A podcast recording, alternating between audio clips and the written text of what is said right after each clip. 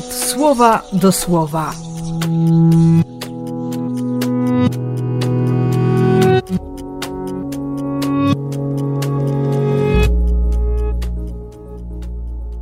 Dwudziesty lutego, poniedziałek.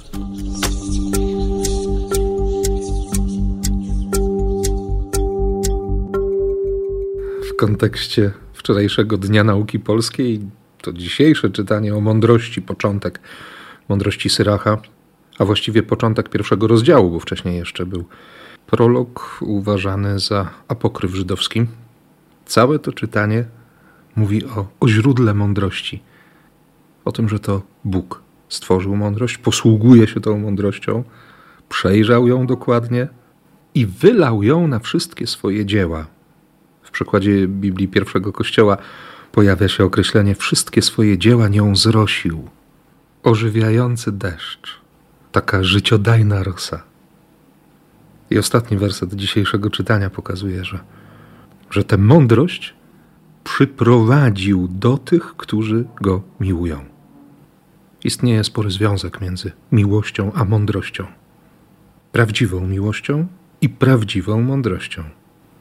I ta prawdziwość prowokuje do wiary uświadamia jej brak i takim mocnym, bardzo mocnym echem odbija się w człowieku, który, który powie w końcu: Przyszedłem tu, gdyż ufam, że w Tobie jest moja ostatnia nadzieja.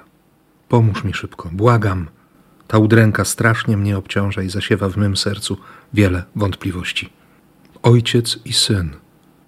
Chwilę wcześniej Ojciec Niebieski powiedział o synu, że, że jest jego umiłowanym Powiedział to o synu, który, który jaśniał tą prawdą o miłości ojca.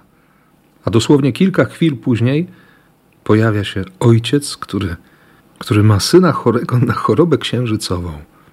Syna, który jest w ciemności. Skąd ta ciemność? Dlaczego to opętanie? Czy brakło prawdy?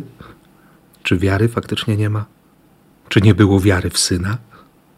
Ten człowiek sam sobie nie poradzi potrzebuje dotyku miłości.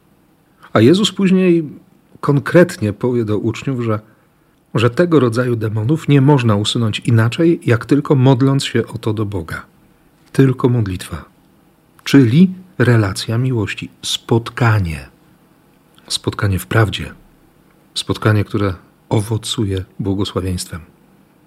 Życzę Ci jak najwięcej takich spotkań i błogosławię, jak tylko potrafię w imię Ojca i Syna i Ducha Świętego. Amen.